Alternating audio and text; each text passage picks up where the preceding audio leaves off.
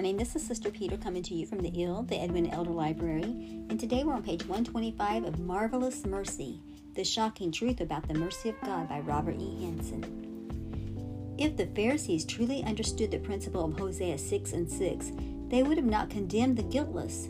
Moffatt translates the phrase this way You would not have condemned men who were not guilty.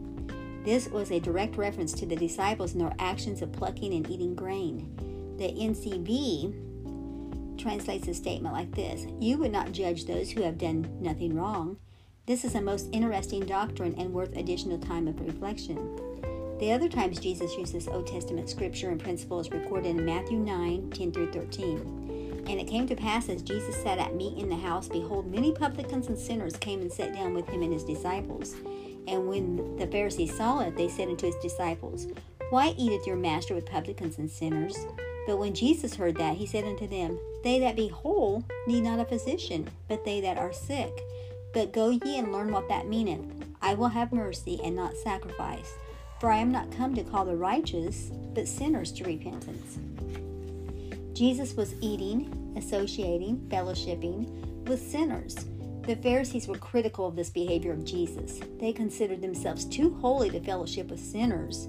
Jesus articulated that it is the spiritually ill, the sinners, who need a loving, helping, and healing hand.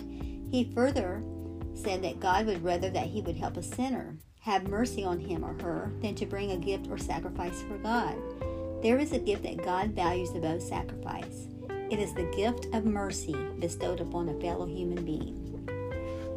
We need to rid ourselves of all of the following animosity and malice, resentment and bitterness, gossip and backbiting, unforgiveness and revenge, harshness and judgmental attitudes, grudges and arbor ill will, jealousies and envying, emulations and competitions and strife and fighting. We need to ask God to baptize us, to immerse us in love and compassion, mercy and forgiveness, charity and benevolence, humility and patience, and generosity and willingness. What kind of person would you be if you truly understood and behaved according to this principle and truth?